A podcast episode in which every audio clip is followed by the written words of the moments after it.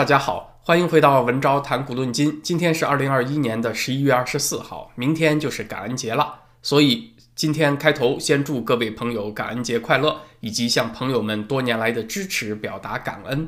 美国的感恩节是十一月份，加拿大还有个感恩节在十月份，所以咱们这儿一年得感几回恩啊，反正礼多人不怪嘛。今天我们来聊一聊中国的经济民生。中共的十九届六中全会刚开完，李克强。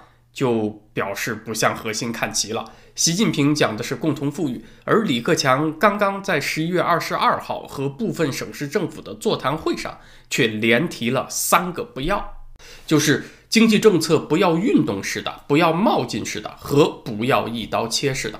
啊，这个话里话外听着都像是含沙射影，是针对习近平前一阵子对几个行业严加整肃讲的。李总理就和习核心杠上了。既然我们今天要谈到习近平的共同富裕目标和他的共富手段之间的问题，那我们还是先从事实出发，分析一下中国社会的现状。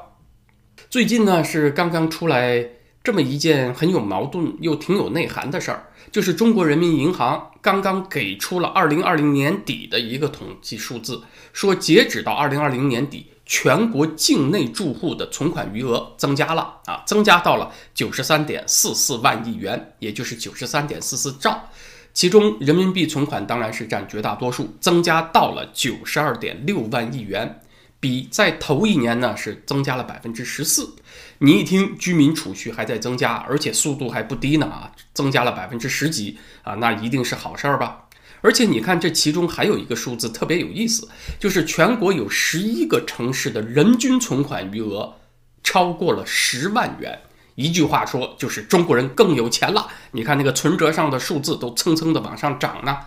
这个一说人均，您是不是特别兴奋呢？就想到了共同富裕呢？另外一个数字啊啊，就比较有内涵了，就体现出一定矛盾了。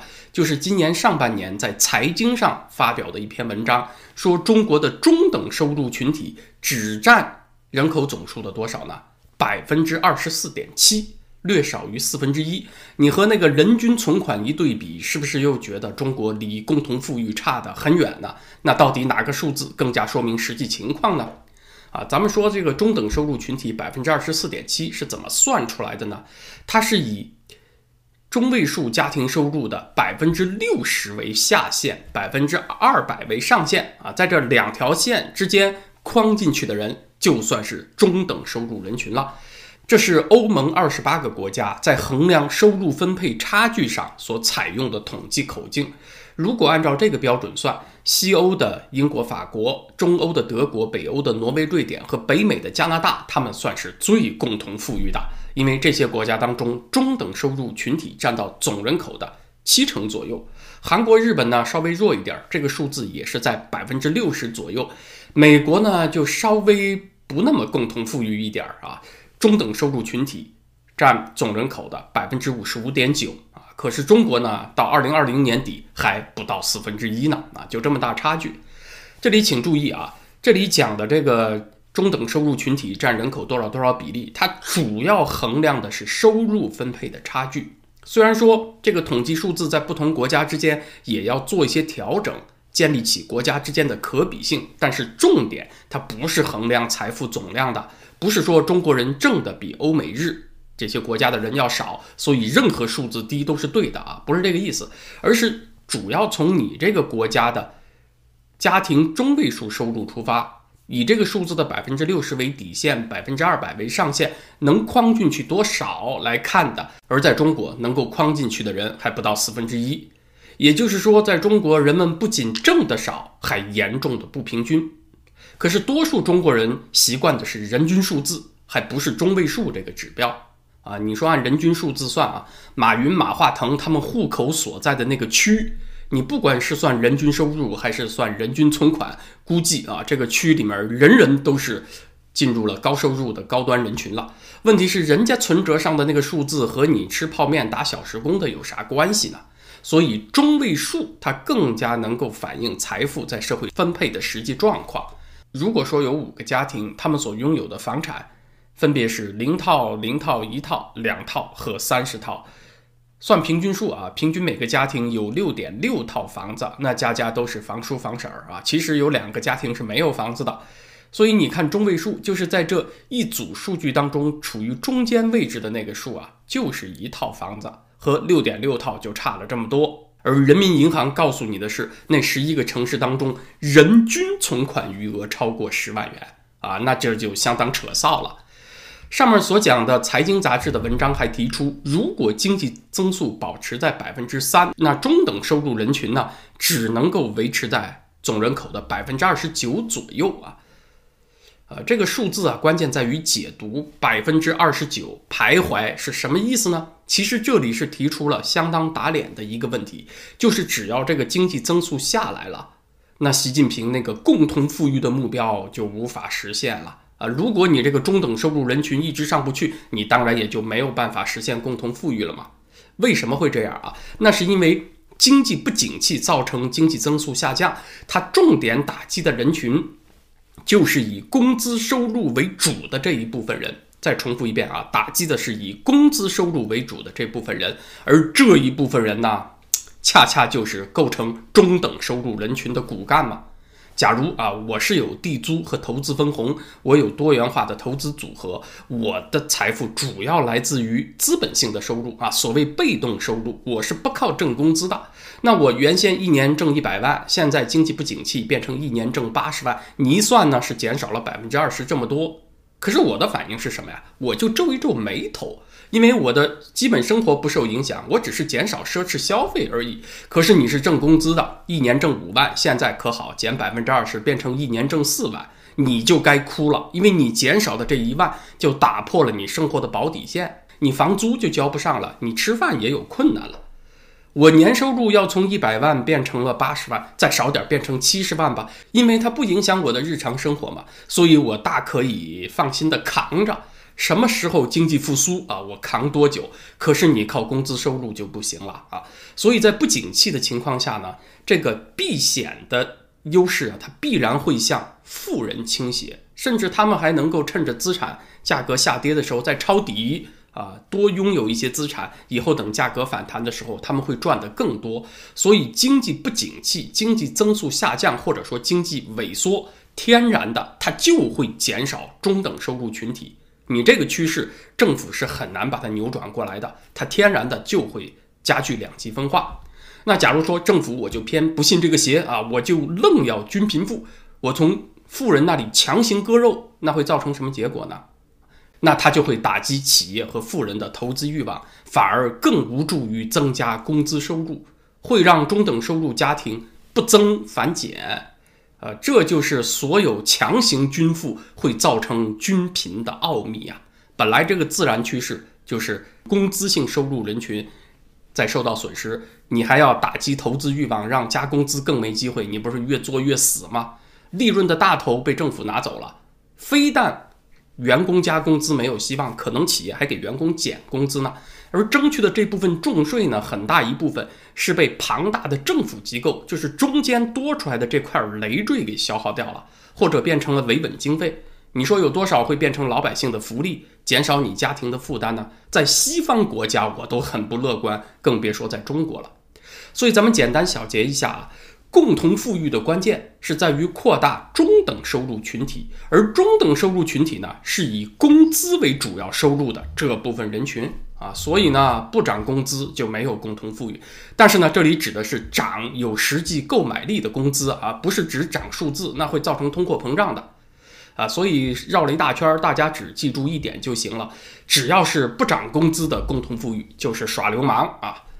其他所有的花活都是冠冕堂皇的在割韭菜，大家只记住这一点就行了。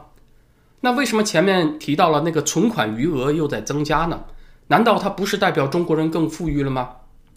咱们在先不质疑这个数字有没有掺水的情况下，就算这个数字是真的啊，富不富，首先呢要把增加的存款里面的价格上涨因素给扣除，同时呢，就算还有增加，它也不等同于收入增加。呃，为什么呢？因为存款增加的部分，完全有可能是从消费当中挤出来的部分，或者是从投资当中挤出来的部分，它变成储蓄了吗？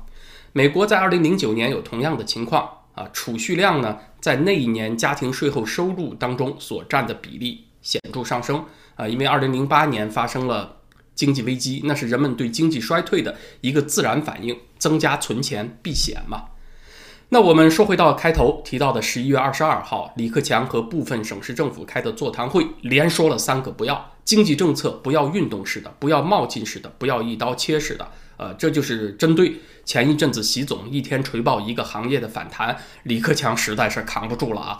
好赖呢是盼星星盼月亮，等着那个六中全会开完，他才敢出来发声。那这也是中国体制的悲哀，就是很难把错误的做法呀。在他开始之前就排除。如果最高层他有那个执念，他就是要蛮干。技术官僚最多能做的也是先由着核心去蛮干，等恶果显现出来以后，再来谈止损，再亡羊补牢啊。同时呢，还得维持领袖的颜面，所以通常呢也是事倍功半的。但是这个迹象呢，也是反映出了我们之前节目当中所预测的，就是这个六中全会开完，斗争它一定还会有延续，只是换一个方式，它立刻就转移到了治理问题上。李克强在这个座谈会当中呢，提出要从实际出发啊，要实事求是，那也就是暗指六中全会之前对那几个行业的整肃没有从实际出发，也没有实事求是啊，造成了不必要的损失啊，那是从习总的连任出发的。李克强强调要避免运动式的、冒进式的和一刀切的做法，也就是指这几个问题当前都存在。上个星期我做了那集总结中共六中全会的节目之后啊，心里还是觉得欠缺，觉得那集节目呢有点词不达意，没有完全说到位。没办法，演讲总是遗憾的艺术。后来我就想起曾国藩在日记里的有一句话，很能表达这个意思，就是他所说的。得虚名而执时间者，往往不可保其中。再重复一遍啊，你这句话说的很到位，叫得虚名而执时间者，往往不可保其中。那意思呢，就是明明现状很难，很大一堆问题得不到解决，可是呢，你还非要在这个档口上把自己的名声拔得很高啊，又英明又伟大的，这就叫虚名，它无助于解决实际的困难。那这样的人呢，往往下场很糟糕。曾国藩在这之后呢，还加了一句话，叫做“思之不胜惧”啊，就是一想到这个后果，他就后脊梁骨发凉。而习近平现在就是典型的执时间而得虚名的状况，我就不知道他能不能学到一点曾文正公的自省能力。曾国藩写下这句话是在一八六一年底，当时北京刚刚发生辛酉政变，年轻的慈禧太后和她小叔。恭亲王奕欣联手发动政变，做掉了她老公咸丰留下来的顾命八大臣，夺了权啊，就使劲的给曾国藩加官进爵，想笼络他。那个时候，曾国藩正在和太平天国鏖战，处于焦灼状态。浙江宁波已经被太平军攻占，杭州被太平军围困，很快也要陷落了。这就是当时所谓的时间啊，时势很艰苦。慈禧太后刚刚垂帘听政三天。就给了曾国藩一系列的赏赐，表达恩宠，还让他全权督办长江中下游四个省的军务。隔年又给了他大学士头衔，权势和荣誉一股脑的都来了。曾国藩就在这个时候在日记里写下了这段话，表达了不安的心情。那个时候好在曾国藩已经收复了安庆，在长江稍处上游的位置，他占有优势啊。可是即便如此，突如其至的权势和虚名仍然让他感到不安。那何况能力眼界远不如曾国藩，还要把自己使劲拔高的人呢？他的处境难道不会更危险吗？关于前一阵子对某些行业这种一刀切、爆锤式的蛮横整肃啊，有朋友呢还是不断的给我留言，表达不一样的观点。比如有人说啊，这个教培行业就该整，他收费是天价，只有交得起钱的家庭才能享受到服务，所以呢，放任他们等于是加剧了教育资源分配的不公平。啊，就是该整，就是整得好来，整得妙。但是有另外一个朋友给我反馈说，他们的家人在北方某大城市就是办考前培训班的，由于请来的是重点中学的名师来上课，就让很多无缘进重点中学的学生得到了高质量的辅导。其实反而是平衡了由于重点非重点这种划分造成的教育资源的不公平。为此呢，他还得到了学生家长的一致好评，还真的是帮到了更多的学生。他还得到了当地政府的几年表彰啊，认为是做了贡献啊。你瞧瞧，你说校外培训是加剧了教育资源分配的不公，可是这个案例刚刚相反，它恰恰是促进了公平嘛。啊，当然我这里的重点呢，不是非要抬杠，说校外补习就是好来就是妙。那我要说什么呢？我想说的是，一个行业啊，如果它是已经充分市场化的，同时又有庞大的体量，那它所起的作用啊，必然是非常复杂的。可能在这个地方，它表现的效果主要是负面的；另外一个地方，它就是正面的了。这个时候是负面的，另一个时候是正面的。所以对待这样的行业呢，政府一定一定要避免直接介入细节，因为政府是没有办法。对每一个细节、每一个个案做出准确判断的，你要插手到细节的话，不管你说好说坏，都会有巨大的破坏性。甚至你也不要直接去管价格，制定什么补习班的最高收费标准，那也很愚蠢。政府明智的做法是什么呀？首先得是培养各类健康的社会自治力量啊，当然必须得是健康的、透明的、行之有效的自治力量啊。你如果把自治机构和黑社会合流，不就完了吗？啊，其次呢，他们得是独立的啊，比如要有独立的消费者机构接纳消费者的投诉，要有活跃的媒体曝光各种不合理现象、乱收费什么的啊。教培行业呢，也得有自治协会，协会制定自己的标准，给各个企业发不同等级的认证等等。得让市场自己去调节，政府除了培养他们之外呢，就是在执法环节去摇制就可以了。然而现在中国并不是走在这条路上啊啊，所以大家看看，想要达到前面所说的欧洲、日本、加拿大这种中等收入家庭占啊总人口六成以上的这种共同富裕。容易吗？是达到这种共同富裕，还是走朝鲜共同贫穷式的道路呢？朝鲜政府就是把啥事儿都管完了，那大家自己就去想吧。今天的时事话题呢，咱们就聊到这儿。明天在会员网站文招点 ca 上，我想来聊一个敏感话题，高度可能在 YouTube 上被黄标的话题。我把它明天挪到会员网站上去，就是美国刚刚发生的那个 Kyle Rittenhouse 案。就这个十七岁的少年，是在去年黑命贵的骚乱当中，因为受到了几个人的追打和围殴，他拔枪还击，造成了两死一伤，他也被控以五项重罪。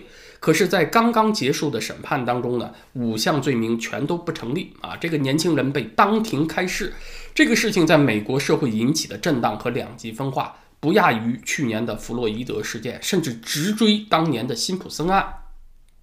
最近呢，也确实出现了几起疑似和这个事件相关的报复事件啊，我就不在这儿说了啊，一说又黄标。那对这个事情而言啊，中国人的兴奋点在哪儿呢？首先又是持枪和人民武装的话题。我比较喜欢和大家聊我自己观点有发生转变的事情啊。一度呢，就是觉得人民武装已经过时了，是存在这么一种观点。就说当代政府所拥有的武力啊，早就不是民兵能比的了。老百姓你能持枪又怎么样呢？你有无人机吗？没有。你有战机导弹吗？没有。你有发达的侦察系统吗？没有。你连重炮和坦克都没有。你那几杆枪也起不了啥作用啊！真的政府要镇压你的时候，你也抗衡不了。所以呢。这个人民持枪啊，对保卫自由是保卫不了的了，反而还抬高了犯罪率，所以收益风险不划算，还是把人民武装给禁了吧。那么我一度呢也觉得这个看法有一定的说服力，但是经过这两年，我的看法又有改变了啊，所以想和大家来分享一下。还有一个呢，就是这个陪审团制度，这起案件呢，给了中国人更深的机会去了解西方的法治。